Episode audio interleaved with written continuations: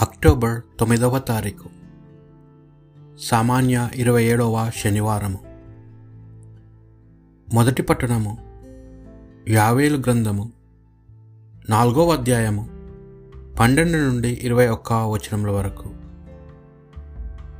జాతులు సిద్ధమై తూర్పులోయకు రావలను రావలెను. ఇరుగు పొరుగు జాతులు జనులకు తీర్పు చెప్పుటకు ప్రభుడైన నేను ధర్మపీఠమును అధిష్ఠింతును. ఆ జనులు మిగుల దృష్టులుగాన పండిన పంటను వలె వారిని కొడవలితో కోసి వేయుడు. ఘాటిలోని ద్రాక్షను వలె వారిని త్రొక్కివేయుడు తోటలు రసముతో నిండిపోవును. తీర్పులో ఇయలో ప్రజలు గు గుంపులు గుంపులుగా ప్రోగయ్యిరి. అచ్చట తీరుపు రోజు ఆసన్నమైనది. సూర్యచంద్రులను చీకట్లు క్రమ్మును తారలు కాంతిని కోల్పోవును. ప్రభు సియోను నుండి గర్జించుచున్నాడు. ఎరుశ్లేము నుండి అతని కంఠధ్వని వినిపించుచున్నది. భూమాకాశములు కంపించుచున్నవి. కానీ ప్రభు తన ప్రజలకు ఆశ్రము అగును. ఇజ్రాయిళ్ళకు రక్షణ దుర్గమగును. ఇజ్రాయిల్లారా అప్పుడు మీరు నేను మీ దేవుడినైన ప్రభువుని గుర్తింతురు. నేను నా పవిత్ర నగరమైన సియోనును వసింతును. ఎరషలేము పవిత్ర నగరమగ్ను అన్యజాతులు దానిని జయింపజాలు ఆ కాలము వచ్చినప్పుడు పర్వతములు ద్రాక్ష తోటలతో నిండియుండును. కొండలు పశువులతో నిండియుండును. యూదా నదులన్నీ నీటితో నిండియుండును.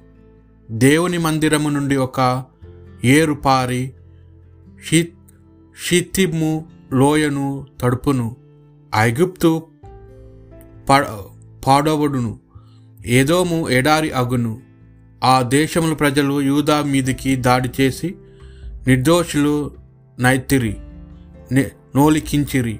నేను హతులైన వారి తరపున పగ తీర్చుకుందును. దోషులను శిక్షింపక వదలను కానీ యూదాలో ప్రజలు సదా వసింతురు. ఎరుషలేమును తరతరముల వరకు నరులు వసింతురు. ప్రభుడైన నేను సియోనును వాసము చేయుదును. ఇది ప్రభువాక్ భక్తి కీర్తన. పుణ్యపురుషులారా ప్రభువును చూచి ఆనందింపుడు. ప్రభువు రాజు భూలోకము ఆనందించునుగాక నానా ద్వీపములు సంతసించునుగాక మేఘములు గాఢాంధకారము ప్రభువును చుట్టుమట్టి ఉండును. నిత్య న్యాయములు ఆయన సింహాసనముకు పునాదులు.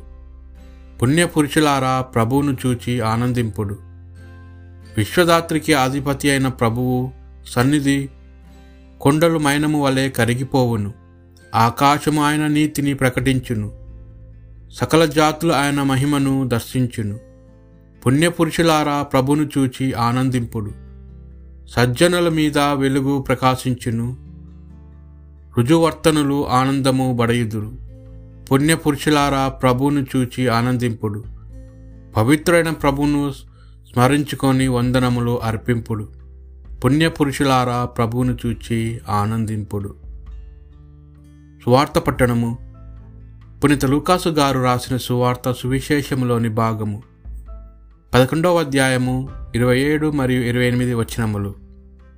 యేసు దుష్టాత్మ వలన సంభవించుచున్న దూర్దశ గూర్చి పలికినప్పుడు జనసమూహంలో ఒక స్త్రీ నిన్ను మోస్ మోసిన గర్భము నీకు పాలిచిన స్తనములు ధన్యమైనవి అని ఎలిగెత్తి పలికెను. అందుకు యేసు దేవుని వాకు ఆలకించి దానిని పాటించువారు మరింత ధన్యులు అనెను. ఇది ప్రభువు సువిశేషము.